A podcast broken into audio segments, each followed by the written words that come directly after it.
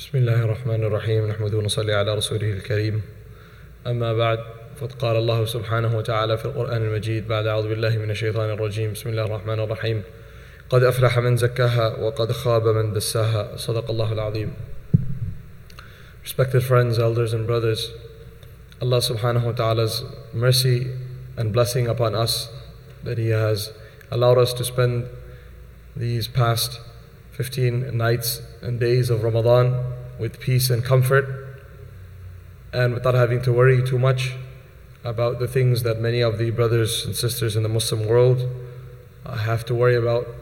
And Allah subhanahu wa ta'ala, with much ease and comfort, has allowed us to stand up in prayer at night and fast during the day. Alhamdulillah.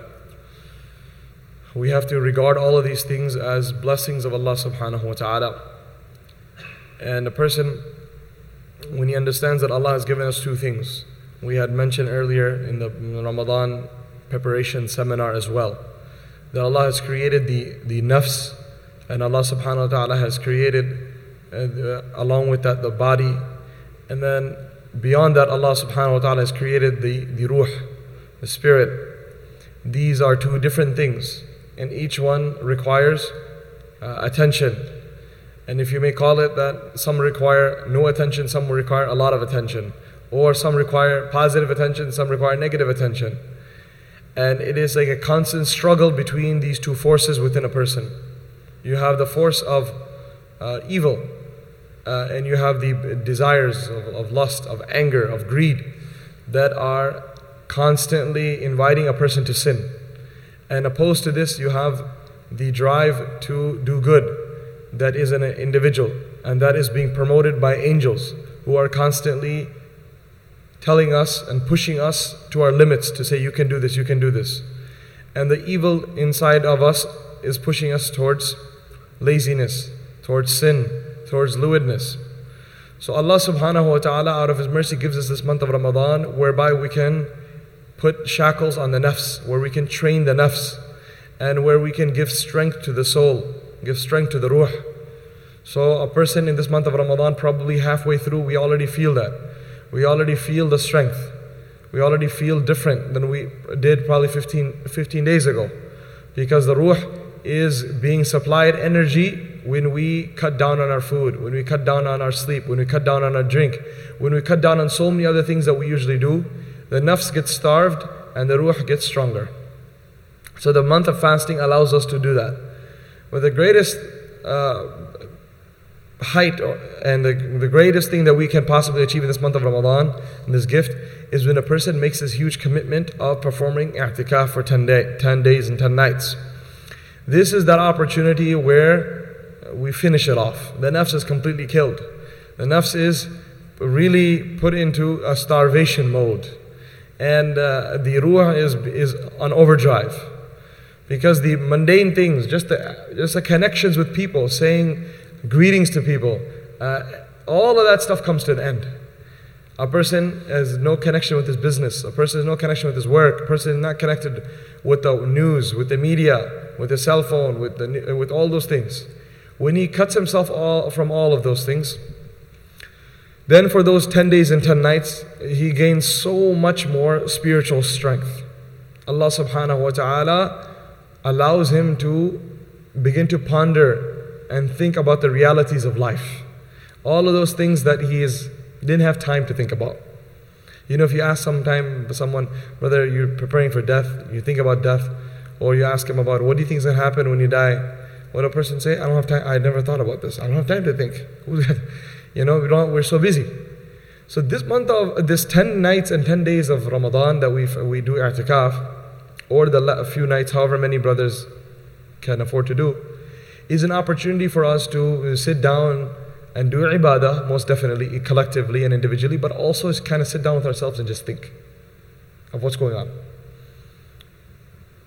I sometimes, uh, you know, I, I, I know, I make a note that if you look at the population of Muslims in the prisons, it's such a high population, and majority are not Muslims who got who became incarcerated. Rather, it's incarcerated people becoming Muslims in the hundreds and the thousands. Uh, when the opportunities for you think They could come to any masjid, they could read a translation of the Quran, they could uh, meet scholars, they could read, they could meet all sorts of good, nice people, and they could learn about Islam. But they didn't do that. Why is it that when they got to prison, all of a sudden, when the opportunities are so little, that they struggle and they and they try to go find Islam, and mashallah, they read about it and then they accept it. And and the reason that comes to my mind is that when you're in, when a person is in prison, he has a lot of time on his hands to think. A lot of time to think about why is he here? Where was he before? How sad it is that he ended up in prison now. And what, le- what actions led him here? And then he starts thinking about the bigger picture. That I was uh, in, in self gratification, immediate gratification mode, and I wasn't thinking about prison. Here I am. Imagine if I don't do the right things now, and I end up somewhere worse than this after death because of not preparing properly. So a person he's got the four walls to look at, and all he's all he's got to do is to think. That's all the time he's got. Time all the time in the world to, to think, to ponder. So when a person begins to spend time with himself and ponder and think, automatically Allah subhanahu wa ta'ala will open up the doors of hidayah for him. If you have a desire. We do not need to imprison ourselves in, in a normal prison for that. This is this beautiful environment of the masjid, for the lack of a better word, where we can imprison our nafs. Where we can imprison our nafs in this environment and have that opportunity for us to think of the bigger picture, to ask ourselves those questions that we have been scared to ask our own self. What have I gained? How, in my uh, 40, 50, 20, 30 years of my life, what have I been able to achieve? If I pass away, in a couple of days, am I ready to face Allah subhanahu wa ta'ala? Those questions that a person is uncomfortable to ask in this month and in especially in these 10 nights and 10 days, one must spend time with himself asking. If we can find the answers for that, that would be great. If everything is good, then we have to spend time thanking Allah subhanahu wa ta'ala and making shukr. If things are not as we expected, the answers aren't coming good, then this is the realization that, okay, now I have to do something. I better straighten up my act. Rasulullah sallallahu alayhi wasallam's sunnah muakkada, uh, you know, some a sunnah which he practiced regularly was the i'tikaf in the last 10 nights. Initially, the Prophet sallallahu alayhi wasallam, before he was aware that Laylatul Qadr is in the last 10 nights, he, he fasted once the first 10 nights. And then he fasted the next 10 nights. And, and, and fasted and stayed in the masjid for the next 10 days and 10 nights.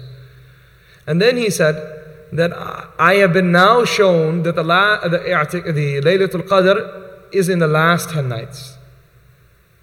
So I'm going to be fasting and I'm going to be doing i'tikaf in the last 10 nights as well. So whosoever wants to join me in i'tikaf should join me now in the last 10 days. So the Prophet ﷺ ended up fasting the whole month, uh, uh, doing i'tikaf the whole month. But when it became apparent that the, the Laylatul Qadr was in the last 10 nights, then he asked the people to join him for those last 10 nights. There was an instance where the Prophet ﷺ, due to some reason, was not able to make i'tikaf one year in Medina. The Prophet ﷺ then made up qada of it and made it up the next year. In one instance, the Prophet ﷺ, the last year of his demise, he, he actually did i'tikaf for 20 nights, double of what he usually did.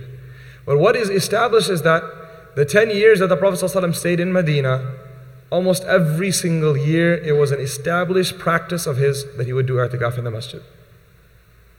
So that is why ulama write that this was, people realize and talk about the importance of sunnah, and we have our own weaknesses, but we understand it's important to practice sunnah. But he said this i'tikaf is a, an established sunnah of the Prophet ﷺ throughout his Madani life. But why is it there's such neglect? The ulama write, masajid where no one is doing i'tikaf, or just one person is doing it, or two people are doing it. So we have to revive the sunnah. And if we do i'tikaf with this intention, we'll, our reward will be multiplied, Allahu alam, how many times? Ya Allah, I'm doing this to change my life, and but I'm also doing this to re-establish a sunnah, a dying sunnah in our times.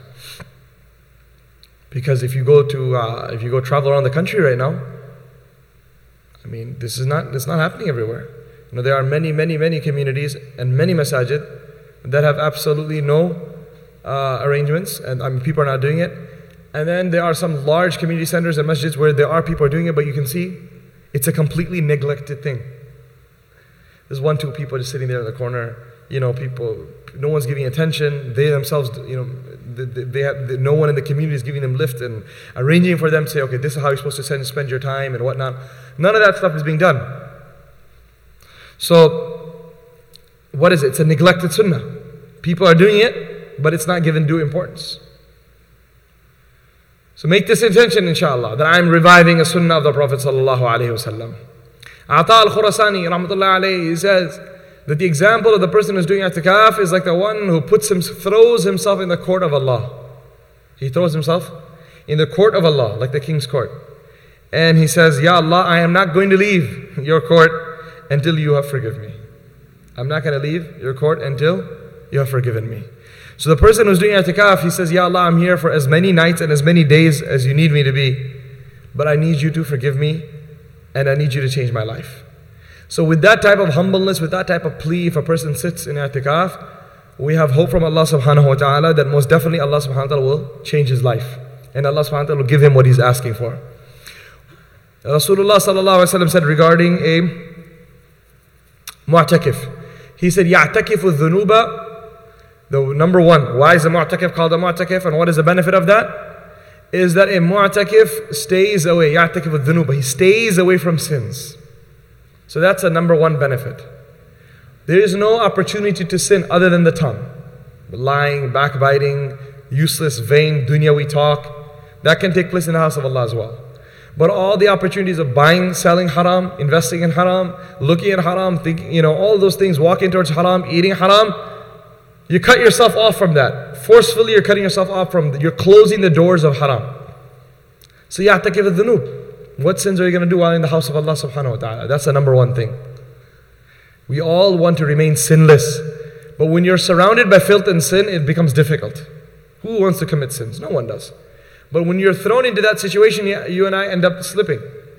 In the state of i'tikaf, a person forces himself. And he cannot commit sin even if he wants to. Alhamdulillah. And number two, benefit of i'tikaf, Rasulullah said, وَتُجْرَى لَهُ الْحَسَنَاتُ كَعَامِلِ الْحَسَنَاتِ كُلِّهَا أو كما قال صلى الله عليه وسلم. and the register, and the, the, the uh, you know, the, um, the register of good deeds continues to get filled up. Although he is not outside serving in a soup kitchen. He is not outside serving his parents. He is not outside, you know, being of benefit to humanity. But he has the intention to do all the good in Ramadan. So since he is sitting in the masjid for the sake of Allah, he has tied himself here in the masjid. Says, Ya Allah, I wish I could be at home helping my parents. Ya Allah, I wish I could be at home helping my um, neighbors, my relatives, or hand out food in some soup kitchen, or, or something like that, whatever. Any type of social service or any other good deed. I wish I could go, you know, and, and do this, you know, attend such and such masjid's program, attend such and such lecture, but I'm not able to do that because I'm sitting at Darus Salam or I'm sitting at wherever in i'tikaf. No problem. You're going to get the reward of all of that, even though you are not going and doing any of those things. Simply because of your intention and saying, Ya Allah, I've tied myself here for you. If it wasn't for you, I wouldn't have been here. I would have been all of those places. So what does Allah out of His mercy do? He says, okay, no problem. I know you're doing it for me. I will give you the reward of all of, of those people who are doing those works as well. Subhanallah. So a person sits back in the masjid and is getting the reward for all the good things that he used to do or he had planned to do. Isn't that amazing? And at the same time, protecting himself from all the sins. This that Rasulullah mentioned the reward. And then the Prophet he mentioned that the person who does i'tikaf in the last 10 nights, he said the reward he'll get is of two hajj and two umrah. The reward is of two hajj and two umrah. This is thawab al-fadl a reward that is uh, an honorary reward by, by Allah subhanahu wa ta'ala for doing i'tikaf, the reward of two hajj and two umrah. And the Prophet ﷺ mentioned another hadith that the one who stays, who does i'tikaf, stays away from those sins even for one night, Allah subhanahu wa ta'ala will put a huge distance, years and years of distance between him and Jahannam. For any one night that you do i'tikaf in the house of Allah subhanahu wa ta'ala. What are the other benefits of i'tikaf? like we had previously mentioned here in the hadith, that Laylatul Qadr, you know, is probably definitely in one of the 10 nights. As working adults, as we know we want to do ibadah, but we have to go to work in the morning. How much ibadah are you going to do? You know? Weekends, you have a lot of stuff, chores to do at home too. How much ibadah are you going to do? You're going to do for one hour, two hours. What about the days? How about that? What if, what's the point of spending the day in sin and then doing ibadah at night? So the i'tikaf gives us an opportunity where we can safely say that, yes, 100% guaranteed I'm going to get Laylatul Qadr. 100% guaranteed, inshallah, I'm going to get Laylatul Qadr. Because you are in the masjid the whole time to the extent that if you are sleeping the whole night in the masjid, you're still in ibadah. If you're eating in the masjid, you're still in ibadah. Any of the mundane things of our biological needs that we take care of while in i'tikaf, all of that counts as ibadah. So, not that this is encouraged, but that to spend the whole night sleeping. But let's just say someone got sick. Nothing happened. Some person feels ill, he got a fever, and he has to go to sleep. Also, he's not like, oh, I should have just slept at home. Or we shouldn't say, you should have just slept at home. No, no, there's a huge difference. By sleeping in the house of Allah subhanahu wa ta'ala, he is counted as in the state of ibadah. So, those brothers probably who wanted to come for i'tikaf for even a couple nights or sunnah, you know that deep down that they, they cannot possibly do this type of ibadah. I can't. You can. If you're not doing i'tikaf, there's no way you're going to be able to do this type of ibadah because you're here 24 7. Whatever you're doing is being written as ibadah. You're clocked in the whole time. You're clocked in the whole time. It's not an eight hour shift, it's a nine day shift, 10 day shift. And you're getting, you know, not double time, overtime, Allah Alam, how many times? Rewards for all the good that you're doing. So that is that one extra benefit is the Laylatul Qadr is pretty much a guaranteed thing. The nafs is controlled. Sins you're staying away from. All the good deeds that, were possible, you're getting those rewards. Right? And then in the in the masjid, in the house of Allah subhanahu wa ta'ala, we are staying in the company of angels. We're staying in the company of other righteous people who are involved in ibadah. When you stay in this type of company, when you send it, when you send, when you sit with someone for two days, two, three days, accent, the words, you start picking up words from the other person. You start picking up habits from that person. If you stay in a company of angels for 10 days, 10 nights, what's going to happen to you? We start getting angelic qualities, um, you know, malakuti attributes, qualities of the angels. For one thing, for 18 hours we're not eating and drinking. That's, that itself is like an angel. And then we're staying away from sins. And when we're doing dhikr, dua, ibadah alone in the masjid, in the night or the day, you're not alone. You're surrounded by angels. You just can't see them. I can't see them. But place is packed top to bottom with millions of angels.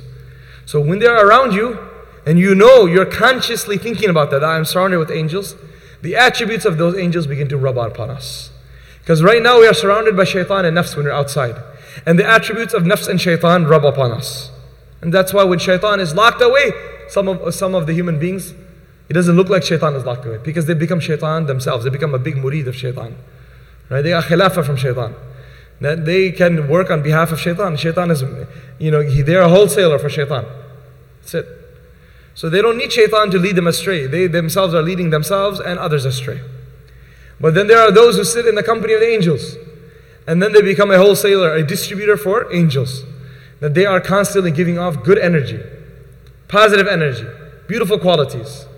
And this is the tarbiyah that we get in the month of Ramadan here. This is another benefit, added benefit. The ulama, the mashayikh, they had a point that in Ramadan they would close all their durus.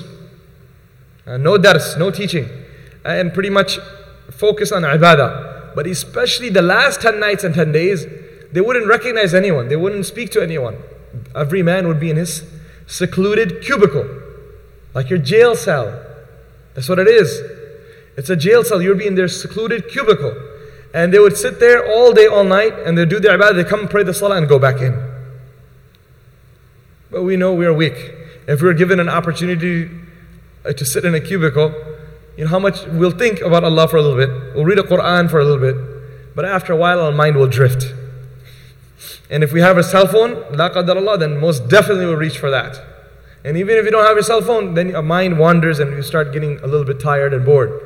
So for weak people like myself, what we've done here is we try to create a program that you get your secluded time, time for yourself every single day.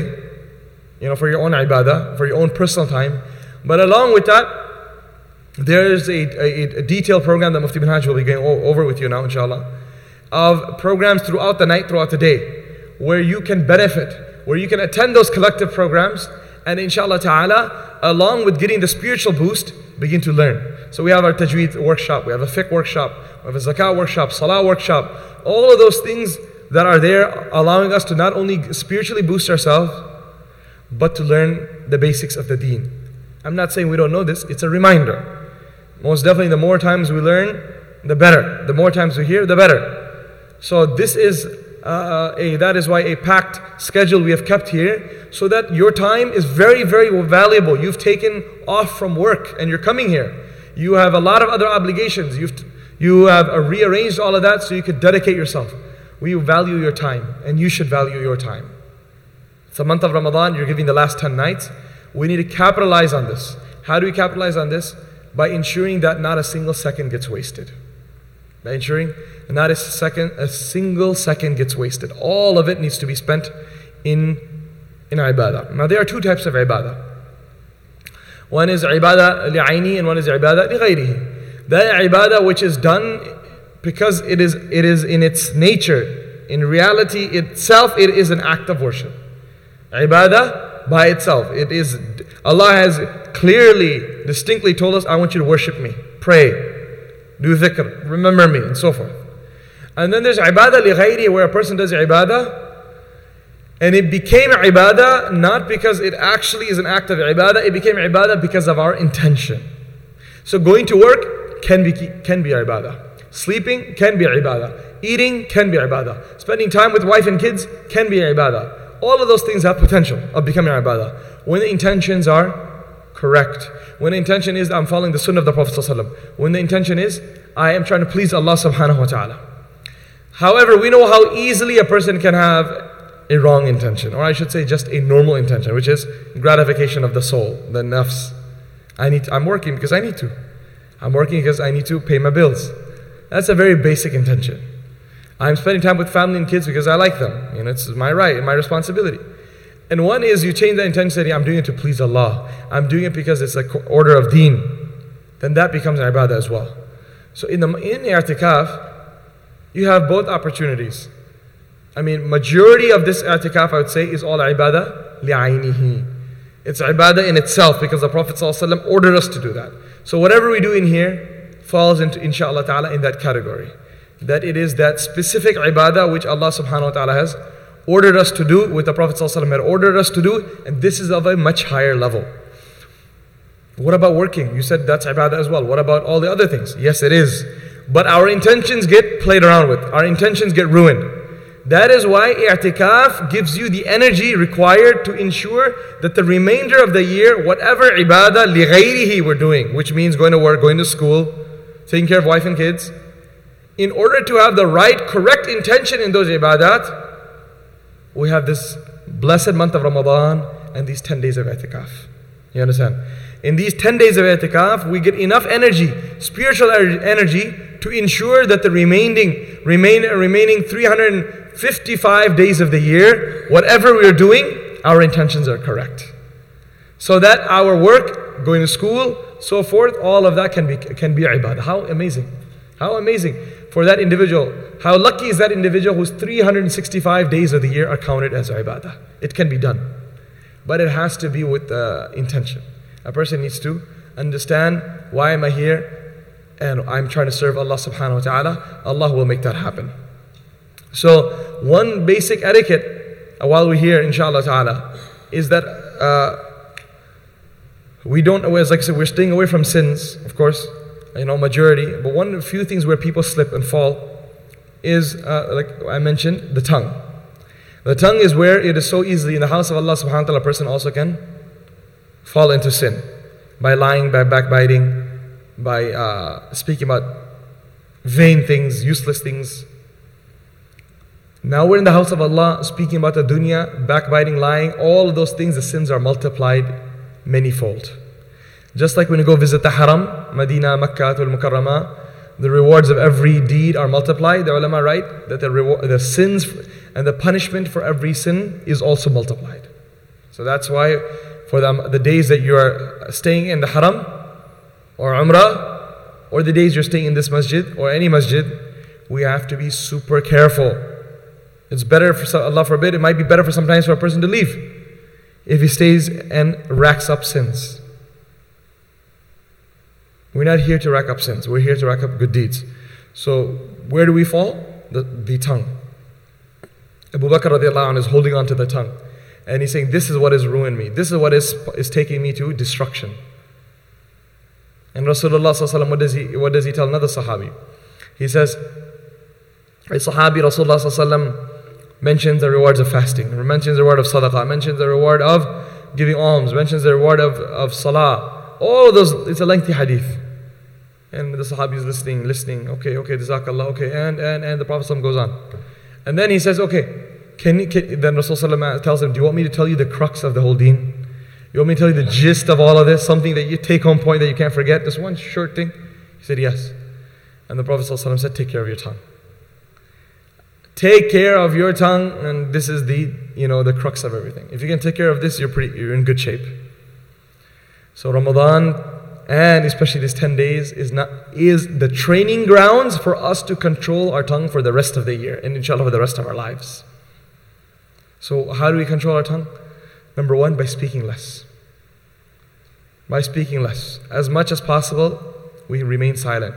Hazrat Sheikh Zakaria rahmatullah alayhi, the author of Fadail Amal who had his um, i'tikaf where hundreds of people would attend from around the whole world and come in his company mashallah supposedly there were no rules in that i'tikaf. You come, whatever, just come however you are and sleep, you know, and do ibadah. But there was just one rule, which I've heard from my teachers.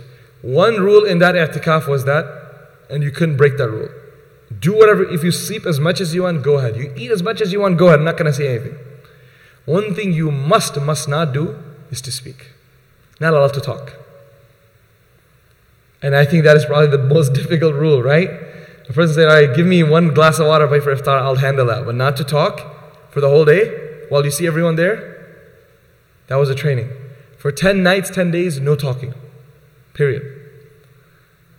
Well, the very, very, very bare minimum, something possibly, give me this, give me that. But no just chit chatting at all.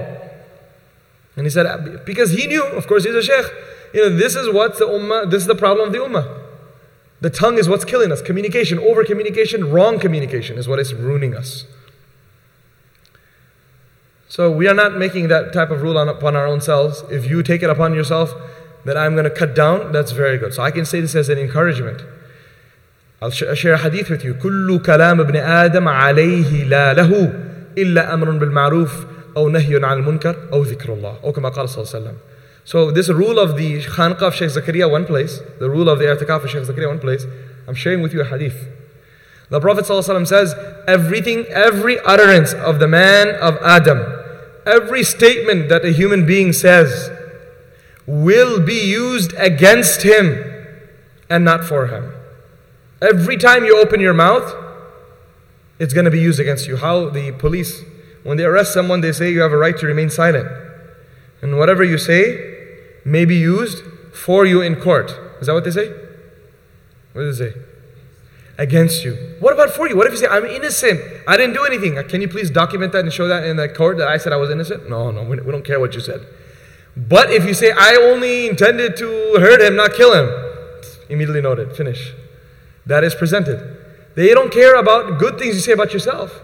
That's not presented for in they're saying whatever you say against you that you can be implicated, we're going to present that in court. Look at that system.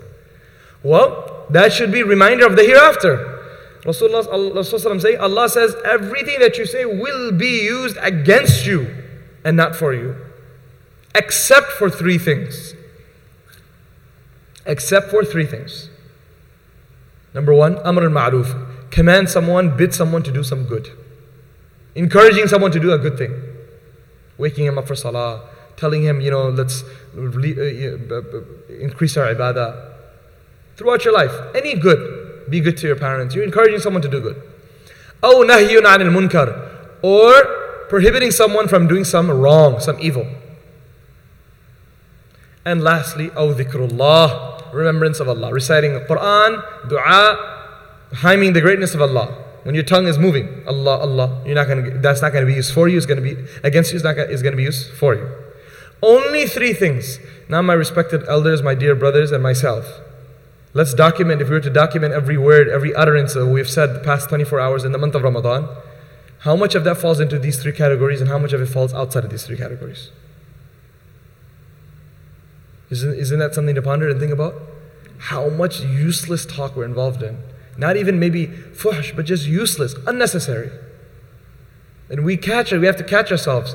When, when you make a comment as, as subhanallah, you know, just sitting here stating the obvious when it's snowing, man, it's snowing. Okay, what category does that fall into? Or, man, the sun is so bright, what category does that fall into? It's nothing. It's, it's low, it's useless. Something I make often, you make often, It's a passing comments, small talk. Just normal. Stating the obvious. It's cold, man. It's very hot. It's raining. So these things do not fall into any of the three categories. This is lahu, useless talk. But that is that is bad. But worse than that is sinful talk. Passing a comment on someone's qamis, someone's shirt, someone's child, someone's car, someone's house, someone's occupation. Just passing comments on that. Passing comments on their intentions, passing comments on their dress. Uh, all of that. This is sinful stuff. So i'tikaf is the, is, the, is the opportunity for us to train. To train ourselves that, okay, I'm going to put the ligam, I'm going to put a lijam, I'm going to put the reins around this tongue. I'm going to control it. So I humbly request all of you, inshallah ta'ala, let's create an environment here that we don't speak unless it falls into these three categories. Is that going to be easy? No. It's not going to be easy. Not going to be easy for anyone. But you start somewhere. You have to start somewhere. And we are going to work. When, some, when if one guy is a chatterbox, he sees everyone else quiet, doing their ibadah and only speaking necessary, he himself will say, okay, khalas. Yes, if you're speaking about Allah, you're speaking about good things, you're discussing something you heard in the workshop, something you heard in the speech, something you heard in the tafsir, you have a book, you're having a good, healthy, uh, you know, beneficial talk, a uh, discussion, there's nothing wrong with that. Remembrance of Allah. That's great. But ensure that it doesn't go beyond that. As soon as we start going off on a tangent, let's bring ourselves back. Let's bring ourselves back. That is why Maulana Bilal Haq used to say that staying away from ghiba is so important, staying away from backbiting is so important, but it's so difficult. You start speaking about someone, it's so in matter of seconds you end up backbiting. So that is why his rule was that do not speak about anyone in their absence. Period. Not even good. You say, that guy is a great man. I like him. He's such an amazing person. And he said, yeah, he is. And third one says, yes, he is. And then the buts start coming in. But only if, you know, lekin. And that messes up everything. So his rule was that do not speak about anyone in their absence. Nothing, don't even praise the person. Don't even praise the person in his absence. Because it starts from there, and then a person goes into backbiting. So, this is why in this last 10 days, you have a lot of opportunities for discussion throughout your life. Maybe these last 10 days we have to just be, we know ourselves how weak we are. If we're one of those weak people that quickly goes off on a tangent, maybe it's better for me to remain quiet as much as possible. Let me just listen. There's enough talks going on here. Let me just listen. Right?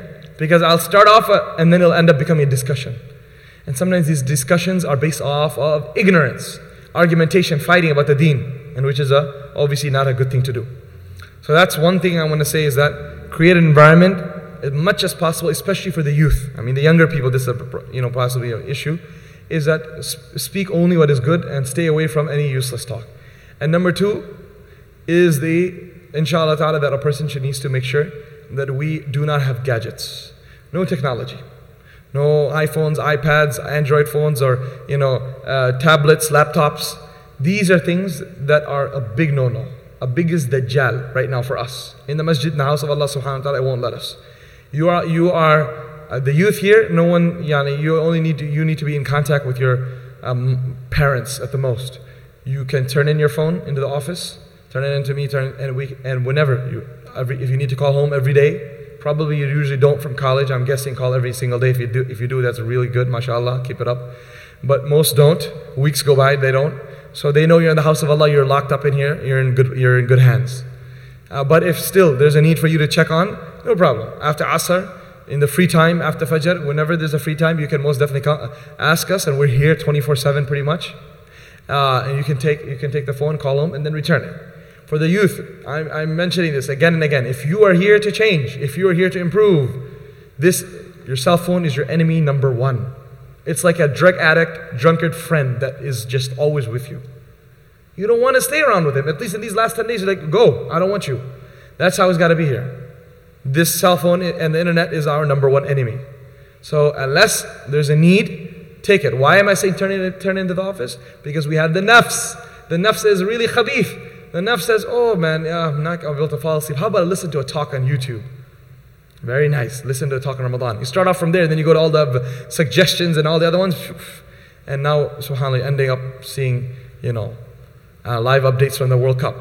So, so, something else happens. All the other things that take place like that, right? You know how it works. This is what I'm trying to tell you. This is why I'm, I'm telling you it's very important. I remember I was given a, a seminar in Dajjal one, in one city, and the, the brothers were watching the NBA, NBA uh, what you call it, games, right? In the back. I'm talking about how cell phone is a Dajjali fitna, and all the youth in the back, like not even the back, just like how these brothers are, like right in the gathering. they got their cell phones on and watching. This is what I mean. They, they cannot, they even hear a talk about Dajjal and the fitna of cell phone because they are too attached watching the, the video while they're sitting in the house of Allah in a gathering.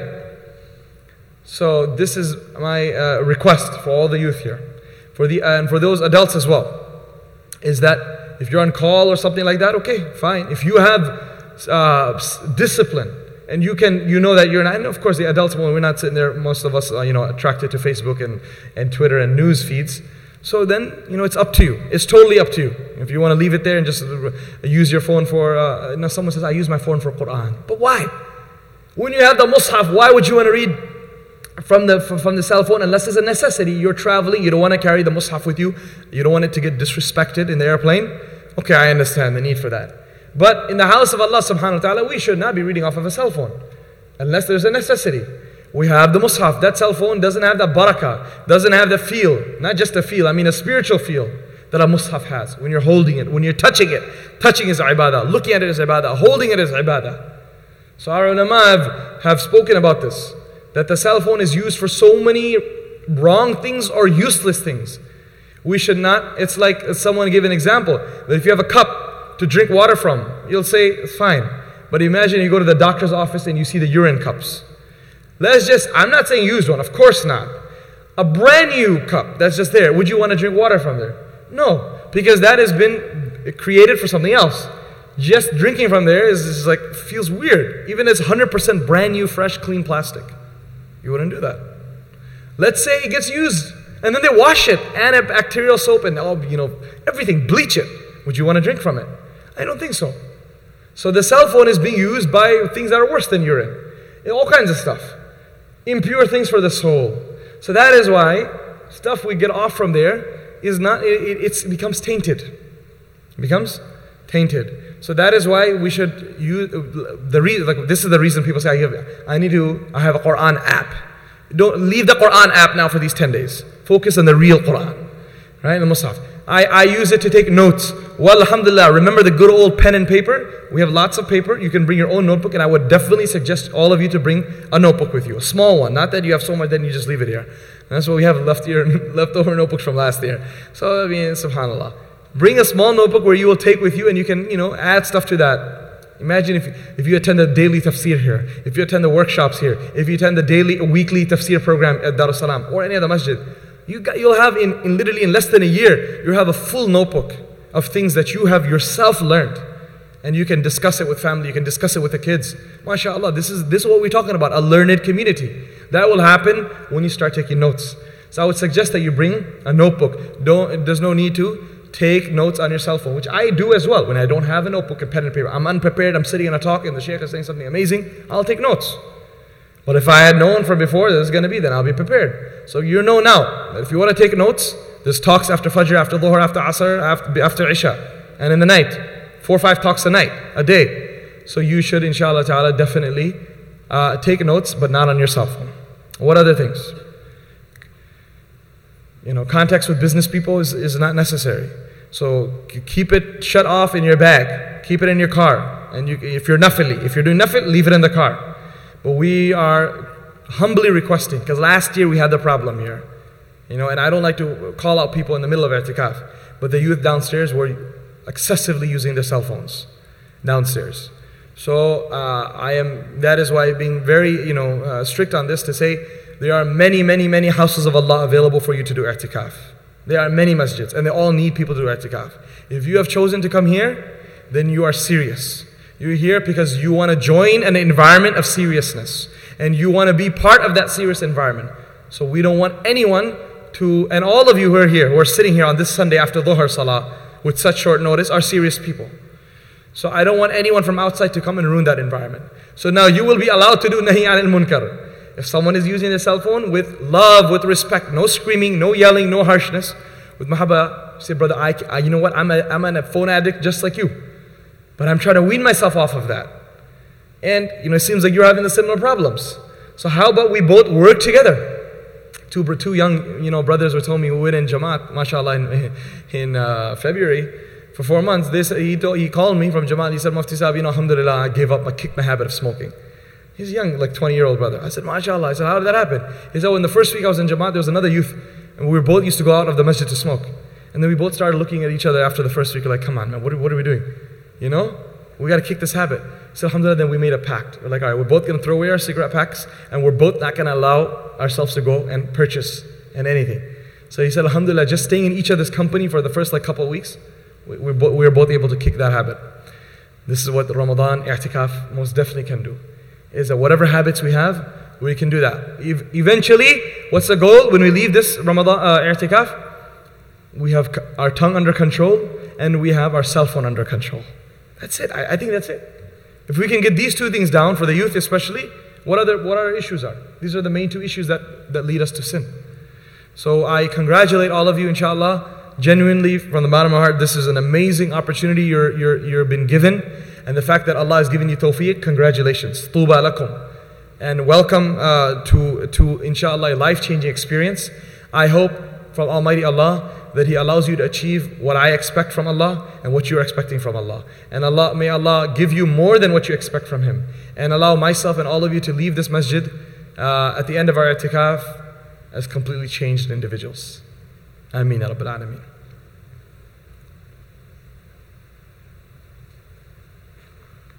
بسم الله الرحمن الرحيم الحمد لله رب العالمين اللهم صل على سيدنا محمد وعلى ال سيدنا محمد وبارك وسلم MashaAllah, that was a good introduction on the virtues of i'tikaf and some basic do's and don'ts. I just wanted to wrap it up, inshallah, by going over the schedule, the logistics, and um, few of the actual fiqh masail.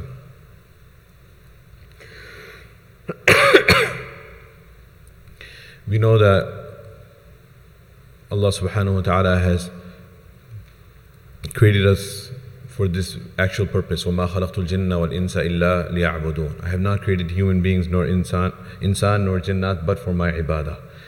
And this ibadah, it goes to its peak inshallah in these last 10 days. This i'tikaf is categorized by the fuqaha into three categories, three types. First is the wajib i'tikaf, which is compulsory. Which type of i'tikaf could there be that is compulsory? This is only that i'tikaf which a person he makes a vow to Allah subhanahu wa ta'ala. He makes another to Allah. And he says that, uh, Oh Allah, if you fulfill this particular task of mine, and then I pledge to you that I will make i'tikaf for two days, three days, any number of days. So that pledge that is made, sometimes it is mashrut with a particular condition. Oh Allah, if you cure my son, oh Allah, if I pass my exam, oh Allah, whatever the biggest concern a person has. There are hadith about this as well. Umar radiallahu ta'ala anhu, he asked Rasulullah sallallahu alayhi wasallam, uh, when Rasulullah sallallahu alayhi wasallam was returning from the battle of Hunain. Let me share that hadith with you. This is after the conquest of Makkah al Mukarramah. And then Rasulullah went on to the tribes of Hawazin and the battle of Hunain took place. And after the battle of Hunain, Rasulullah stopped at the place called Ji'rana. This is from Sirah, we know. And he distributed the spoils of war. It was at that occasion where Umar radiallahu anhu, he approached Rasulullah and he asked him a question that, Ya Rasulullah, back in the Jahiliyyah era, in fact, I had made a vow to Allah subhanahu wa ta'ala that I will make i'tikaf in the Masjid al-Haram for one day. So what is the hukum of that? What is the Shari ruling regarding that particular itikaf? So Rasulullah said that you should go ahead and fulfill that pledge. Fulfill that vow you made to Allah subhanahu wa ta'ala. So if a person makes it wajib upon himself, then then that is the only form of itikaf which is binding, compulsory. A person must go ahead and fulfill that. Now that wajib is again two types, wajib mu'ayyan and ghair mu'ayyan. Wajib mu'ayyan means when a person identifies a particular date and he says that I'm going to, I promise to Allah subhanahu wa ta'ala, I'm going to make itikaf on the 25th, 26th, 27th nights. Then it becomes binding, compulsory on the individual, he must come on those days. Likewise, there's wajib ghair mu'ayyan. Ghair mu'ayyan means he leaves it open. He says three days. So it would be any three days. And when a person is making itikaf, even outside the month of Ramadan. If it is a vow that he has made to Allah subhanahu wa ta'ala, it includes fasting. It's included part of the package. Even if a person is making itikaf in, in Shawwal or in, in Zilqa'dah, Muharram, Safar, any other month, then a person is making itikaf, then they will also have to fast. We are not doing wajib itikaf now, but that is the first type, so I just mentioned it. The second type is the sunnah itikaf. The sunnah itikaf, as we know, is the last 10 days uh, technically could even be nine days. When does it start? From the Maghrib of the 21st. And if, if the moon is sighted, then it might only be nine. Till the end of the month. This is Sunnah Mu'akkada ala al-Kifaya. Sunnah Mu'akkada ala al-Kifaya means that Mu'akkada means it's a strongly emphasized Sunnah and ala al-Kifaya means that it is binding on the entire community. So that if there are few individuals who are fulfilling the sunnah, then everyone will be exempted from it. Those who are engaged in the itikaf will definitely receive the reward, but those who uh, are not, they will not be sinful for that. However, if no one comes forward to do the sunnah mu'akkada al kifaya itikaf, then the members of the entire community will be sinful. This was covered already? If not, then please be aware of that. That this is sunnah mu'akkada al kifaya. Example is like salah. Right? There is one type of salah called fard ayn, one type of salah is fard kifaya. The five times daily prayer is fard ayn. There is no niyaba. Niyaba means representation. You cannot ask, you know, I'm feeling tired today, son. Why don't you go pray Zohar for yourself, then pray another four rakat from, on my behalf.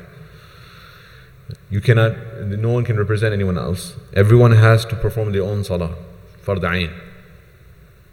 Fard kifaya means if few individuals perform it, then uh, everyone else is exempted from that. And that is Salatul Janaza. If few individuals perform the Salatul Janaza, then everyone else is exempted from the responsibility of that and everyone will be considered as having done their job. But if no one performs the Salatul Janaza in the body, may Allah forgive, is decomposing, is rotting, or is uh, not taken care of, then everyone in the community will be sinful for missing the farad. So that likewise is a position of, of this uh, of the sunnah i'tikaf, the last 10 days. And then we have the nafal i'tikaf, number three. Nafal i'tikaf is for any number, of, uh, any number of literally hours or minutes, any unit of time. It is not limited to one whole day or night, 10 days, 10 nights, but any number of, uh, any uh, unit of time that a person, he is in the masjid and he makes the niyyah that I am making i'tikaf. What are the words for that? The masnoon words for it is nawaitu sunnat nawaitu al-i'tikaf ma dumtu fil masjid. I make the intention of i'tikaf as long as I remain in the masjid. In fact, right now, as an exercise, everyone can make that intention if you haven't already done it. What right now, this Sunday that we are here sitting, if you make the intention in our hearts at this moment that I make the intention I am in nafal i'tikaf as long as I remain. As soon as he stops speaking, then I can go home. Inshallah, I'm soon. I'm almost over. Uh, so this is, inshallah, you will be receiving the reward for itikaf. Every single time you enter the masjid, we're making that intention, we are adding more points. When it comes to the dunya, we're so haris. When it comes to uh, saving every penny from you know Uncle Sam from the IRS. We come up with so many different schemes how we can maximize our deductions and and try to save every single penny we can. So likewise, we have to develop that mentality. We already have it. We just have to change the focus towards the akhirah. So every time we enter the masjid, let's make the intention we are in the i'tikaf. So these are the three types of i'tikaf. I wanted to share a few hadith pertaining to i'tikaf. And Aisha Siddiqa radiallahu ta'ala anha, she narrates that Rasulullah sallallahu alayhi wasallam, he performed i'tikaf every single year of his life. This is definitely a sunnah, a continuous sunnah of Rasulullah sallallahu alayhi wasallam. Where did he perform it? Nafi rahimullah narrates from Abdullah ibn Umar, his master, uh, who narrates that Rasulullah sallallahu would lay out his bedding in the Masjid al-Nabawi behind the Ustuwan al-Tawbah. So it, that shows us that it is permissible to lay out one's bedding in the masjid for the intention of itikaf. In fact, many things we take for granted, like not here, inshallah, but other masajid, people eat in the masjids. Just like there are different events, people are eating in the house of Allah, people are um, sleeping in the house of Allah. It is actually not permissible unless a person has a niyat of i'tikaf. Eating the food, in, eating food in the masjid also, we have to make the intention that we are in i'tikaf. When, if you're eating or if you are sleeping, we should make the niyat of i'tikaf, nafal i'tikaf throughout the year. So it is permissible to put one's bedding.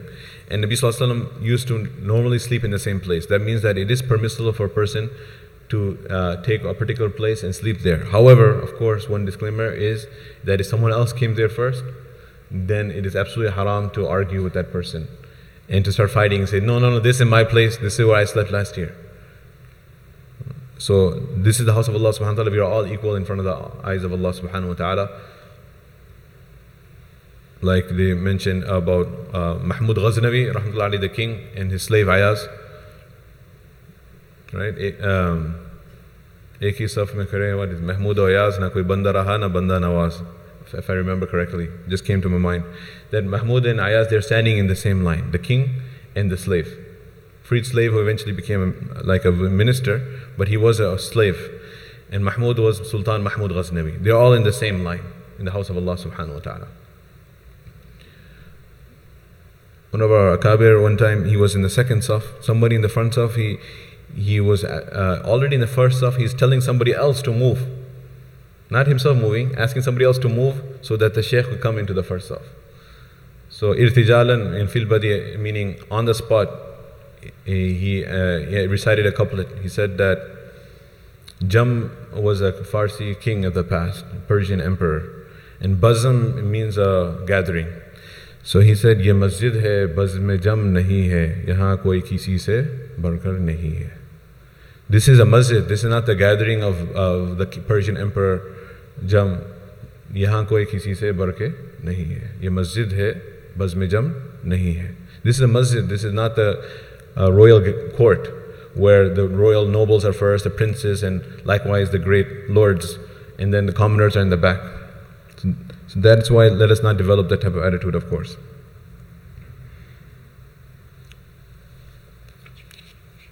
And likewise, there's a hadith that you already covered this. Al mu'takif ya'takif zunub. The mu'takif he stays away from sins and he will get the reward of all the good deeds. We will not repeat that one. Another hadith, masala, we can learn from this as well. Aisha Siddiqa radiallahu anha narrates that Rasulullah when he was in i'tikaf, on certain occasions when he, needed it, he would lower his head towards her. Meaning he, uh, the house of Aisha Siddiqa was attached to the Masjid Nabawi. That is the house where Rasulullah passed his days of his final sickness. That is where he passed away, returned to Allah, and that is where he is buried. Where we go and say that this is the Rawdah of Rasulullah we send salam upon him, that is the Hujrah of Aisha Siddiqa. That is her own home where she used to live. So Rasulullah was in the Masjid Nabawi and he would pass his head out to her and she would comb his hair and oil his hair. So this shows that it is permissible for uh, to groom oneself when in itikaf. It is permissible that a portion of the body goes outside of the masjid. So the fuqaha they derived from this the ruling that if a portion of the body is outside of the masjid, it will not invalidate the itikaf, uh, even though Uh, of course, if a major portion of the body is outside of the masjid, then the itikaf will break. But a portion it is permissible. They, they derive that from this hadith. Um, another hadith we have is that Aisha Siddiqa narrates that Rasulullah when uh, he would go to relieve himself, then he would be coming back to the masjid. If he would come across a sick person, or um, he heard any, uh, then he he would while walking inquire about his position, but he would not even stop to talk to that person. He would not stop. He would continue walking and ask about the condition of that person. That shows that it is not permissible for a person to stop outside the house of Allah subhanahu wa ta'ala. That is when there are no bathrooms attached to the masjid, then a person is going out to use the bathroom. Even in that condition, it is not permissible to pause to talk and even to ask the condition of someone who is sick, which otherwise is such a virtuous act, it is not permissible. We gain the same uh, information and the ruling from the hadith of Abdullah bin Abbas radiallahu ta'ala anhuma when he was in Nafal i'tikaf. And a person, he came and he started crying and he was in grief and he was this is the hadith كان he كان معتكفا في مسجد رسول الله فجاء رجل one person came he said salam and he sat by him and he was full of grief and Abdullah bin Abbas anhuma asked him that I see you you are in great pain, uh, worry and anxiety how can I help you and he said that I swear I do not have any way to pay back this debt which is uh, hanging over me and, and, and is, is a cause of great anxiety for me. How can I, and I'm at a loss, where can I find the money to pay back my debt? My debtor is making my life very difficult. So Abdullah bin Abbas got up and, and he got ready to put his shoes on to go and get some money to help this person. So he told him, No, your i'tikaf is going to break. He literally asked him that, How are you leaving? قال له الرجل أنسيت ما كنت فيه The man said, Did you forget you're in itikaf? Maybe you forgot because you're just moving to help me as a first impulse. You forgot you're in itikaf. So why did he ask him to stop? Because he also was aware that leaving the masjid, because this is the hardest thing to di- digest. That's why I'm giving the hadith reference. Sahih hadith. Imam Hakim has declared it to be sahih. He said your itikaf will be invalidated. He said it's fine. I heard Rasulullah mentioning the rewards of helping someone. And, and of course the reward for itikaf is this وَمَنْ اعْتَكَفَ يَوْمًا ابْتِغَاءَ وَجِهِ اللَّهِ جَعَلَ اللَّهُ بَيْنَهُ وَبَيْنَ النَّارِ ثَلَاثَ خَنَادِقَ The one who fast, uh, makes itikaf for one day for the pleasure of Allah, Allah will create uh, three trenches between him and the fire of Jahannam. So he mentioned the virtues of itikaf, but that, that shows that leaving the masjid, spending time outside the masjid, that is a major rukun pillar of itikaf, not to leave the masjid. Um, then the next hadith, Safiya radiallahu anha. This is a few lessons we can learn from this. Safiya bint Huyay, the wife of Rasulullah sallallahu in one hadith, she came, went to visit Rasulullah sallallahu when he was in itikaf. And she's, she had a few issues, she needed to discuss them with her husband, with her Prophet, with, uh, sallallahu and after discussing, then she was going to leave. So Rasulullah walked with her out to the door of the masjid, but not beyond that, and to see her off. And Umm Salma's door was near the masjid, her was inside. So he walked with her up to the door of Umm Salma anha's house. And uh, when he was seeing her off, then there were two Ansari Sahaba who were walking by. Uh, so Rasulullah told him, Stop, come here. They were go- just traveling by, passing by. Then Nabi Sallallahu said that, Innaha zawjati Safiya bint Huyay. She is Safiya, the daughter of Huyay, my wife. They said, Subhanallah, Ya Rasulullah, why did you uh, stop us and go out of your way to um, identify who you were talking with? Astaghfirullah, how could we ever have any wrong thought about you? You are the Prophet of Allah in the house of Allah. That would, you know, no wrong type of thought would ever even cross our hearts or minds. Rasulullah said, No, uh, it is my responsibility to clarify for you. And he taught us few lessons.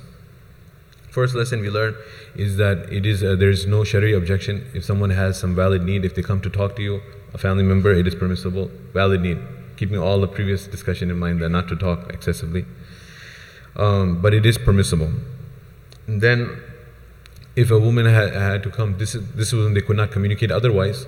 She had to come directly, but she was observing naturally the full hijab and jilbab as Allah has ordered in the Quran. يا أيها النبي قل لأزواجك وبناتك ونساء المؤمنين يدنين عليهن من جلابيبهن. O Nabi Sallallahu order your wives and your daughters and all the Muslim women that they should cover themselves in the jilbab. Definitely, the wife of Rasulullah, Umm al-Mu'mineen, was in the proper etiquette and uh, proper dress, and that is perhaps one of the reasons why she was not uh, could not be identified by those Ansari Sahaba. That's what the Prophet had to identify her.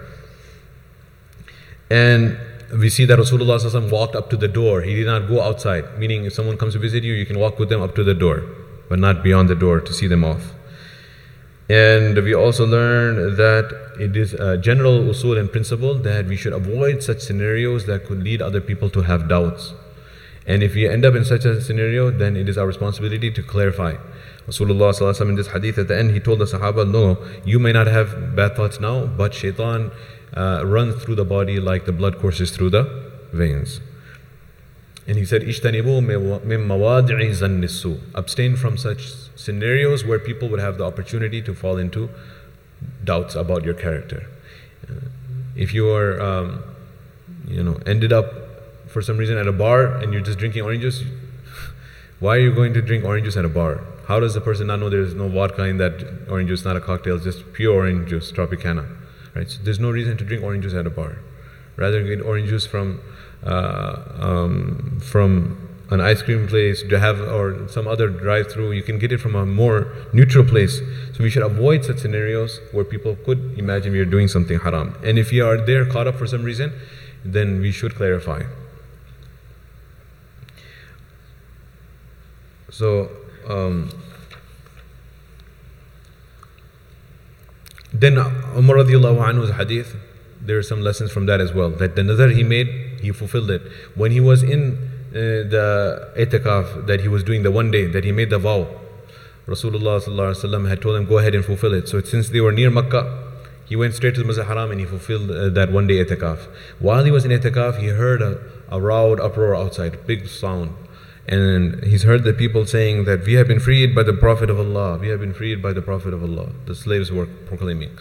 So he called Abdullah bin Umar, radiallahu anhuma, his son, and he said, What is happening?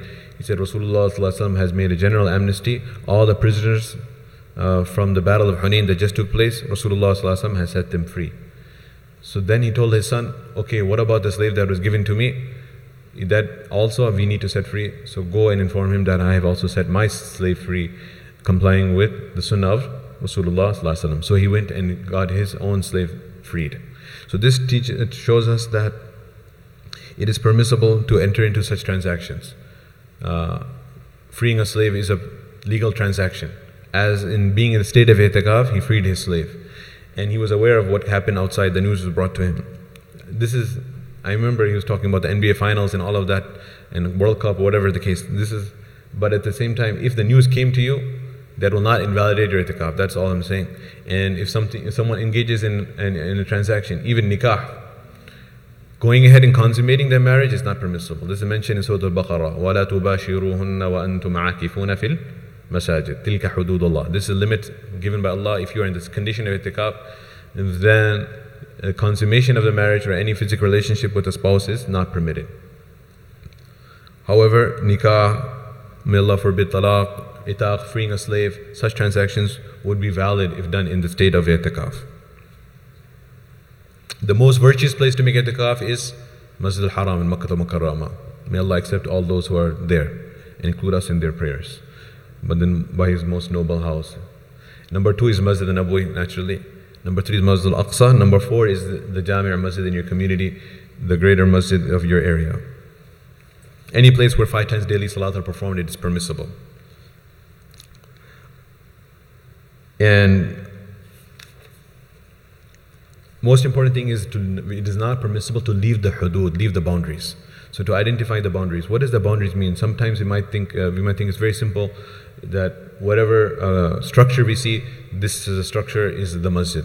Or this whole property, somebody might be so generous in his assumption that whatever's inside the fence is all the masjid. No, far from it. The masjid is actually this whole area, there's two things. Let us make the distinction. One is the waqf lillah, and one is the shari'i masjid. The entire property, the whole parking lot, anything inside the fence and outside this side, inshallah, is waqf, meaning it is an endowment for the sake of Allah subhanahu wa ta'ala. So there are ahkam of the waqf. There are particular rulings and injunctions pertaining to waqf. It is an endowment for the sake of Allah subhanahu wa ta'ala. But within this entire waqf, then there is a particular region which is known as the Shari'i Masjid. And the Shari'i Masjid has its definite boundaries. And all the fuqaha mentioned that before the itikaf begins, it is the binding responsibility of the trustees of the masjid, the responsible imam, etc., that they must define for the people the boundaries. Because if those who are making the niyat of sunnah itikaf, if you cross the boundaries intentionally, it'll break your itikaf. Unintentionally, it will break your itikaf. The only difference is intentionally you'll be incurring sin, unintentionally you will not be incurring sin, but you will break your itikaf regardless. If you shoot somebody intentionally, it's homicide, and unintentionally, manslaughter, unintended, right? But still, the person will die. One, you will be a sin, one, you will not be a sinful. You thought it was a duck or something, but it was a human being. Right? Like Dick Cheney, what happened some time ago. Astaghfirullah. So, Uh, if you are hunting and you thought it was someone else, this is called qatl al-amad and qatl shibah amad. So that's the difference is only in the sin. But the effect of the bullet because I didn't have the intention, will the bullet not hit the target? It will still hurt. It may still kill. So that is why it is important for us to know the boundaries. Why are these boundaries not the entire building? Because it is not only for itikaf, but besides itikaf, there are many other uh, rulings uh, pertaining to the masjid. Buying and selling things in the masjid is haram. So that's why if you make the entire building masjid, you cannot buy or sell things with bringing uh, the object of sale into the masjid. Yes, technically, a transaction is permissible in a masjid if the object of the sale is not there. But if you're selling it with the object there, then it's not permissible in the masjid. Talking about dunya matter is not permissible in the masjid. And women who are in a state of ritual impurity, or even men, men and women is the same. The only difference is that for men is uh, they can take ghusl quickly and come out of it, but women, it might, it is something that beyond their control, five, seven days of, uh, of a, a, month, up to 10 days in a month. It is not permissible for them to come in the Shari'i Masjid. So if you are going to have classes, these are practical logistical issues. If he's declared this, because you are an itikaf, we're going to be putting restrictions on your movement. So you're going to say, man, why, why are you limiting it? Why can't we roam everywhere? At least within the building. Come on. It is because we have classes here. I want you to understand and see the whole picture. We have classes for young boys and girls, and older boys and girls, and men and women, and adults, and all kinds of classes, and teachers, and women teachers, and men, male teachers. So that is why, uh, on my right, which is uh, your left, this is the Hayya al Falah side, as they say it, so it identifies it either way. The Hayya al Falah side is this, this whole hall is the women's prayer hall, right? That is actually out of the Shari Masjid. That whole hall is out of the Shari Masjid.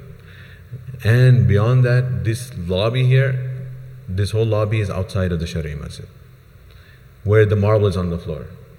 Why I'm identifying the marble is because on the this side, on the Hayya ala Salah side, Hayya ala Salah side, the, my left, your right, the floor is granite. You can, if you don't know the difference between granite and marble, it's a good opportunity. You can see it now. Granite is more granular, it has smaller uh, specks to it, and marble is more smooth. Right? So the granite on that side is, is masjid. Why is that masjid? Because we want you to be able to go down. So there's a narrow strip of masjid there between the doors on both sides. On the left side, there's a vestibule, the entrance, the side entrance of the men. When you come in, where you put your shoes, and there's that one sink, and that, that area is outside of the masjid. And but in the middle, there's this granite. On one side is a door, on this side is a door. The door that goes into the lobby and the door that goes out towards outside. That middle area is Shari Masjid. The stairs is continuing with the granite. That's all masjid. Stairs going down is masjid. And the, the there are two classrooms for, on your right. That is Shari Masjid. And then going around up to the door, we're going to walk through it, but I'm just saying it verbally now. Then going into the hall, there's a small little little alley, that is masjid. And then going in the big multi-purpose hall, we have extended, those who were here last year, we have made the niyyah to, and have extended the shari hudud of the masjid to almost the whole hall, but not the entire hall. I see some people from last year, so you can note that it'll be greater than last year. But we still have kept some portion on the other side, which is not the Shari Masjid. So we're going to put the tape there up to the pillars. So you'll have you'll have the caution tape, literally caution. If you go outside of it, it's not only going to invalidate your uh, your itikaf, it becomes wajib to make qada. You have to make qada because it was started sunnah to begin with. How does it become qada wajib? Allah Ta'ala says in the Quran, Ya ayyuhalladhina amanu la tubtilu a'malakum. Or those who believe, do not invalidate your actions. So once you start a nafal even, make the niyyah, then it becomes binding to complete it. Inshallah, you will not, it will be easy for you because we will have the mar- demarcation. So you will not have make a mistake, inshallah. So that is why we have, for example, the whole Glenbard district. You know, Glen, Glen Ellyn and Lombard together is Glenbard. For those who aren't nearby, uh, don't live here, don't know. So all the high school teachers, they came. They wanted to have a tour. So who is in a state of purity, who isn't? So that's why we sit with them in the, you know, do the presentation in the lobby. There are different purposes. That's why we have different areas which are not in the Shar'i Masjid. So when is it permissible?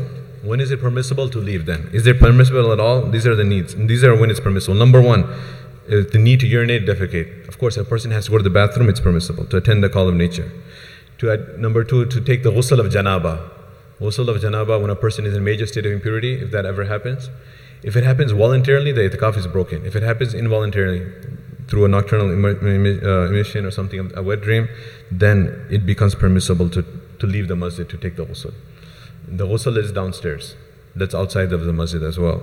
So you, can take the ghusl when uh, you, you, a person is in a major state of impurity. When it comes to making ghusl for Jummah, there are both fatwas on it. Some of the fuqaha have given the fatwa it is not permissible, but I was, I was just reading through several fatwa as well before I mentioned this, that many of our many of our ulama have also given the fatwa that for the sunnah of of Friday, they have made a rukhsa that it is permissible. Even Darul Haqqaniya, Fatawa Darul Haqqaniya, Mufti Abdul Samir Haqqani, others ulama have given. Even Hanafi Deobandis ulama have given fatwa that it is permissible for Jummah. Anyone has questions or doubt about that? If someone is gladly accepting it, no problem, fine. If someone has a question about it because they heard otherwise, they want to see the fatwa, I can definitely show it to them. They can come meet me about Jummah. Even the ghusl of of Jummah. Um, so, and if a person needs to make wudu, he can leave the masjid to make wudu in the wudu area because now you're leaving the masjid to go to the wudu area. The wudu area is outside. If there's no one able to bring food at all, then it's permissible to go and get one's food because that is a means of sustaining your life. The purpose of itikaf is not to die before the end of Ramadan. Sorry. So, and and uh, the place for calling the azan used to be outside in a high position. So if there's no one to call the azan, then you can go outside to call the adhan. That is not an issue for us. If the Jummah is not performed in a masjid, you're making a itikaf, you can leave just to perform Jummah, but you cannot leave just to perform Taraweeh. This is a real issue. A lot of places, I mean, these are, you might think this is theoretical, it's not theoretical. Like in Bloomington Normal, they have two masjids, but together they're doing one Taraweeh. Bloomington Normal, a little bit south on 57 or 55 highway.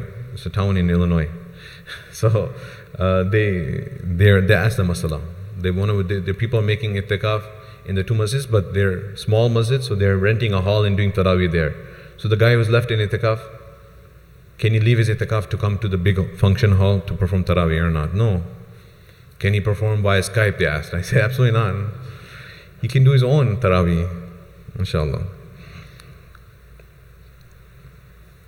Uh, so and if may Allah protect, may Allah protect this masjid, all our masajid. May Allah protect. If the masjid is destroyed through, uh, is burned, or uh, there's arson, or any other calamity happens, there's an earthquake, then that person is permissible to leave. Literally, those are the only scenarios where it's permissible for a person to leave the masjid. There's so much detail that if a person leaves to go to the bathroom, the bathroom is occupied, it is permissible to wait there until the, per- the bathroom is available. Um, the reason I'm even mentioning this is so you understand that after a person finishes relieving himself, answering the call of nature as it's called, then it is not permissible to continue to stay outside. You must return back into the masjid. Um, So over here, you, uh, the food will be brought from the kitchen. The kitchen area is outside of the masjid. So it's easier for you. You don't have to go into the kitchen. The food will be brought to you. You can, inshallah, just pick it up from the table uh, in the buffet. And we have, uh, may Allah reward those brothers who are doing khidmah. They are doing nafal itikaf. Some of them aren't there the entire 10 days, uh, but they are going to be dedicated for your khidmah. And they are hoping in your, in, in, that you will make dua for them. So, what factors render the itikaf void?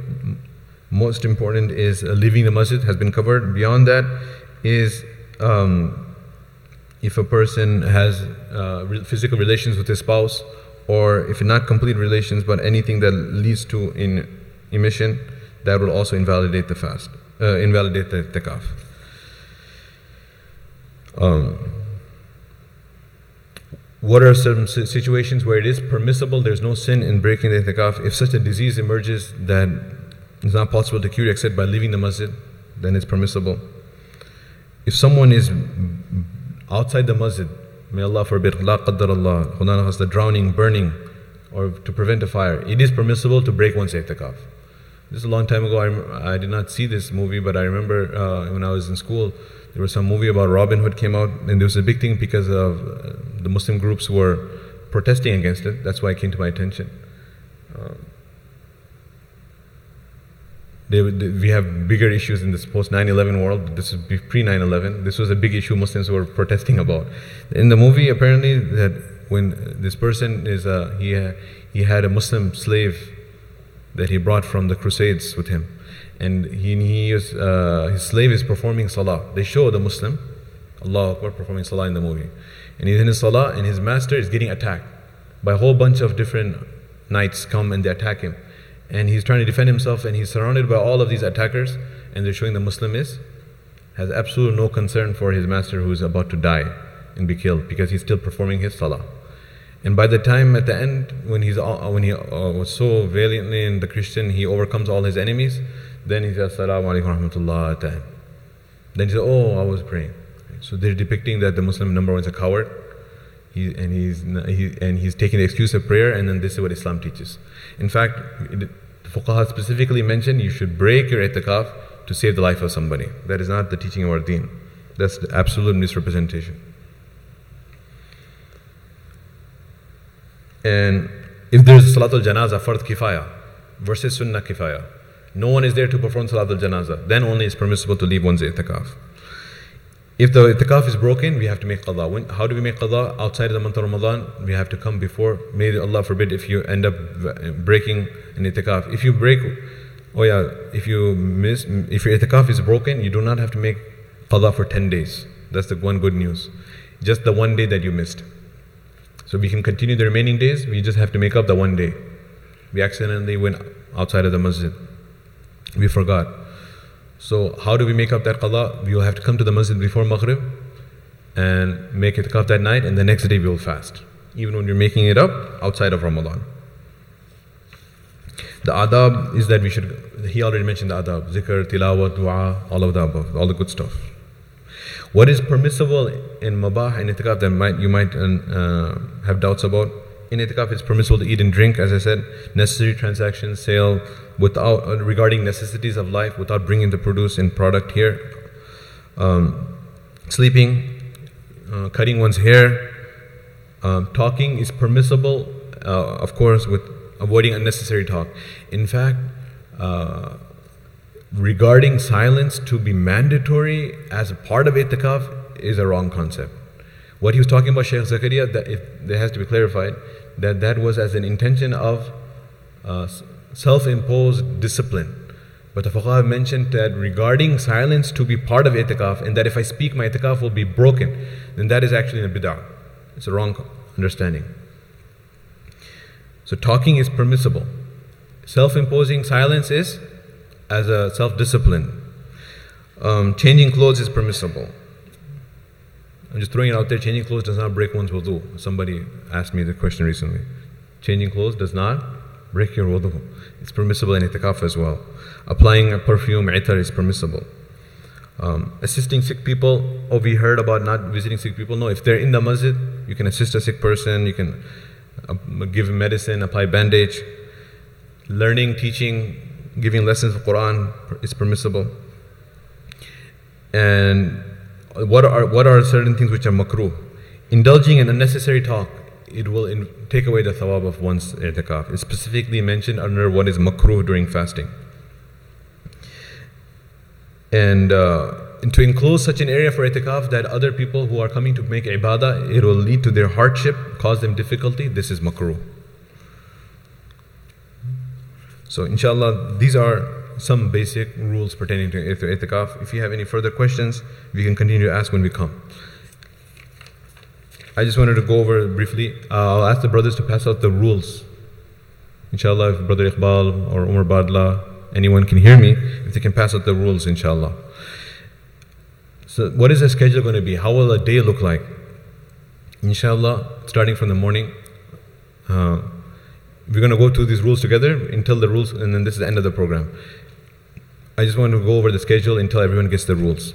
The ske- he's not passing out the schedule, he's only passing out the rules. So this is not on there, what I'm saying. So that's why you can try to pay attention, inshallah. Fajr Salah in the morning, of course, 4.15 to 4.30. And after Fajr, we will have a dars from 4.30 to 5 o'clock, Fadail of Ramadan. Then we will recite Yasin and make dua. You'll have rest free time. Then we have a Quran khatam, then Sunnah of Dhuhr, Zuhr Salah. So the t- main time for sleeping is before Dhuhr, from Ishraq till Dhuhr. And after Zuhr, we'll be having tafsir and tajweed workshop. So we have 10, inshallah, 10 days. We might have to do two surahs together to, if we have nine days. So we want to do one surah a day. We go over the tajweed of it to ensure we can correct our pronunciation and also the tarjumat meaning and explanation and brief commentary. Then we'll have different fiqh workshops the fiqh of zakat, the fiqh of fasting, the fiqh of salat, how to perform the salah in the correct manner, etc. Then we have some another second bracket of rest before asr. After asr, we will have uh, dhikr and masnoon adhkar, the virtues of zikr and dua. Then dinner after maghrib. Please note, after maghrib, we have to eat our dinner as quick as possible. One thing different from last year is that we will be moving our bedding we have to move our bedding because the entire downstairs hall will be used by the sisters for their Isha, uh, Isha and Tarawih. So we do not have much time after Maghrib. We have to really quickly eat. Last year we used to emphasize that have perform the entire awabin and then go downstairs.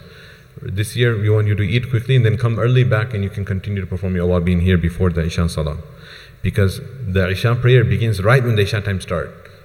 Right? When the Isha time starts on the timetable, that's exactly when we are starting the Isha prayer, more or less, few minutes at max. Actually, not even a few minutes, because the few minutes used to happen because the tafsir was before Isha. But even the tafsir will be after Isha now. So, if everything goes according to plan, we're supposed to be starting the Isha right as the time enters. So we have less time before between Maghrib and Isha.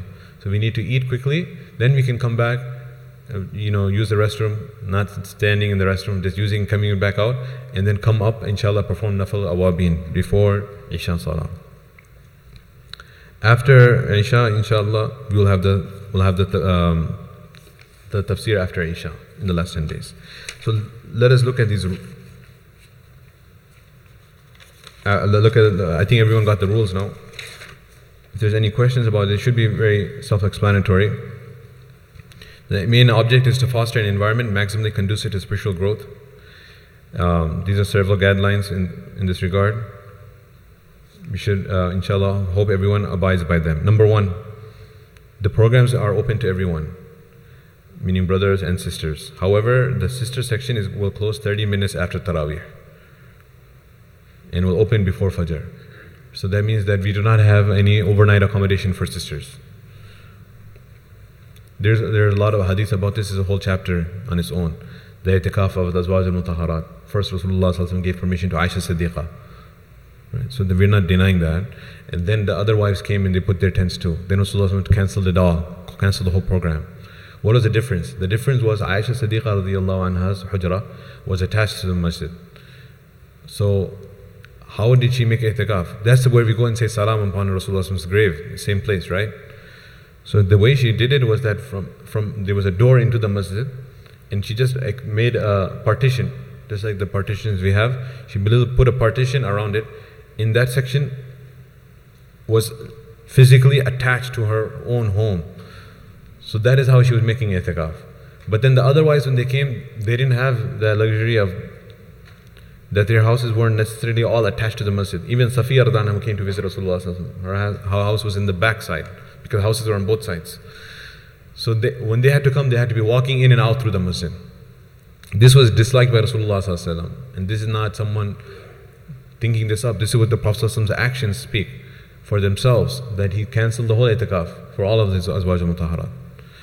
So if someone has a house where it's attached to the masjid, and then the woman can be making itikaf in a part which is considered part of the masjid, but and it's um, but she will not be going through, passing through the men, then that could be permissible. That would be permissible. It still is permissible. Otherwise, the itikaf for women is what that they can dedicate a particular area of their home and uh, and make niyyah that they will make itikaf there and uh, some other women, daughters, and other daughter-in-laws, whoever else is available, sister, anyone, mother, can make the other arrangements of food and household duties. That is how the women make itikaf. Number two, children we, uh, we love. We have a lot of programs for children. We have maktab from 4 to 6, 5 to 7, boys and girls, little kids, they learn qaida and Quran. So those are programs for kids. The itikaf necessarily is not for kids. Um, overnight stay at the masjid is open to men age 16 or older. Younger children can attend the programs, but we cannot do babysitting. This is not daycare or night care. Right? Um, so please keep that in mind. Number three, basic point of number three is the programs are for you, so attend them. Very simple. Please do attend all of the programs. Number four, you're, you are not only permissible for you, but it's rather recommended you bring all of your personal items and whatever Qur'ans and books you want to read. So we need to, um, our human nature is we like things to change. So if you are reciting Qur'an for a period of time, but then do not, Rasulullah has given us instructions that uh, do not read the Qur'an in such a manner that you are tired, exhausted. For change, you can do a dhikr. After that, you can read some book and learn some ilm. So we need all of the. We need to diversify ourselves in all of these beautiful acts. So don't just bring the Quran and say, this is, you know, uh, uh, that's enough for me, that's all I'm going to read. That's great. It's a great concept. The Quran is sufficient source of guidance. But as a human nature, we, we need to do other types of adhkar too, other types of ilm. So bring other books with yourselves if you have, inshallah. Number five is that please make special, have special concern for the cleanliness of the masjid. Um, if you're cutting your nails, yes, it's permissible because you're in itikaf. Please pick up your nails, pick up any hair, and go above and beyond. You know, sometimes we have this attitude that some people are in itikaf also, they are doing a khidmah. And uh, we are telling them, oh, you know, pick that up, pick this up. This is some of the feedback we got from the volunteers. So we have to encourage our volunteers, tell them that, you know, we have to continue to honor them. They are here for the sake of Allah. They, well, we are here for the sake of Allah too, they would say, right? So let us not have this type of attitude that we are telling someone, hey, pick this one up and it's right next to us. If we are physically handicapped, of course, then everyone should understand that. But Allah has given us strength. Let us, inshallah, use that to clean, keep His house clean. Um, let us abstain from personal items. Number six, per, digital uh, uh um, laptops and etc. Um, number seven, is all about the cell phone usage is highly discouraged, except in case of emergencies. Number eight, uh, please ensure you're dressed appropriately, meaning what is something that happens, including when you're sleeping. So, because we are not in your in your private master suite bedroom anymore, we are in a public place. So we have to remember that if you are sleeping and we end up moving around in our sleep, we do not want to. Uh, may Allah forgive. Uh, expose ourselves in the masjid. So be careful about how we cover ourselves. In the summer, this becomes the issue even in salah, much less in sleeping. When our youth are going into ruku and sajda, it becomes, they told us, the people come and tell us all these things. Mufti, speak about this, speak about this. I saw a very bad thing. I didn't want to see that when I came for Jummah. The guy in front of me, when he went to ruku, I, I, didn't want, I saw something I didn't want to see. So this is how we are dressing. Allah Ta'ala says in the Quran, Ya bani Adama khudu zinatakum inda kulli masjid. When you come to the masjid, Surah Al-Araf, come in a complete dress.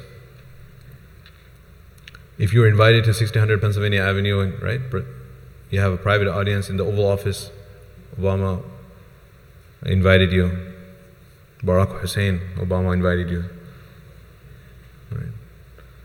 A Murtad invited you, you got excited. So then you go there, you would how you go in a proper dress.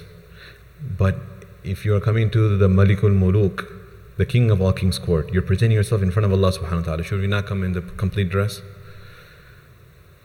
We recently had this, but we have to advise with softness. One brother, he he uh, recently he was uh, he came he was wearing shorts which were below his knee, but uh, his heart was broken. That is wrong too. On the other side, the flip side, he said, "I was here for Isha, and one uh, person told me that loudly in front of everyone he disgraced me, and he said that uh, you're not allowed to come with such clothes here. Go change." He didn't even give me an option. I came for, I prayed Isha, I was about to start Tarawih. He said, Get up, go out from here. I told him it's below my knees. He said, Leave from here. This is the wrong clothes. And then he left. And then, he, but uh, thankfully, he came talk to us. So we consoled him. I said, It's okay. It's fine. People say things like that. We have to be patient. That's wrong for him to do that. And, uh, and after consoling him quite a bit, then at the end, I did add. I'm not saying what he said is wrong. Uh, his style of approach was absolutely wrong. But what he said, think about it we are coming to the court of Allah subhanahu wa ta'ala, we should try to come in a complete dress. And he, alhamdulillah, took it positively. So if we are advising people, then we have to adopt hikmah and wisdom and softness in our approach. Number nine uh, is about the, the food is provided for everyone, and there's recommended donation for that, which you have already given, most of you. Alhamdulillah, may Allah accept that. Number 10, you have to remain in the masjid, we already talked about that conversations uh, should not be done there. Number 11, my maximize your time. That has been covered a lot. So any other questions, inshallah, myself or Mufti Azimuddin would be here. Inshallah, you can uh, refer to us. Lastly, we are going to do the walkthrough now. So we can make a group. Those brothers first can please stand up who did not make itikaf last year. Here. Uh, Hafiz Umar, Hafiz, Brother Iqbal can Mufti Azimuddin are here. They will, you want to take, inshallah, um, all the brothers on, on, on uh, my right side. Please, this one group will go on my right. You can please proceed towards uh, Mufti Azimuddin. We'll, this will be one group. And inshallah, the brothers on my left, you can go with brother uh, Umar Badla and Iqbal Hussain. Those are the brothers next to, to Azimuddin. Or I'll come as well with you on my left.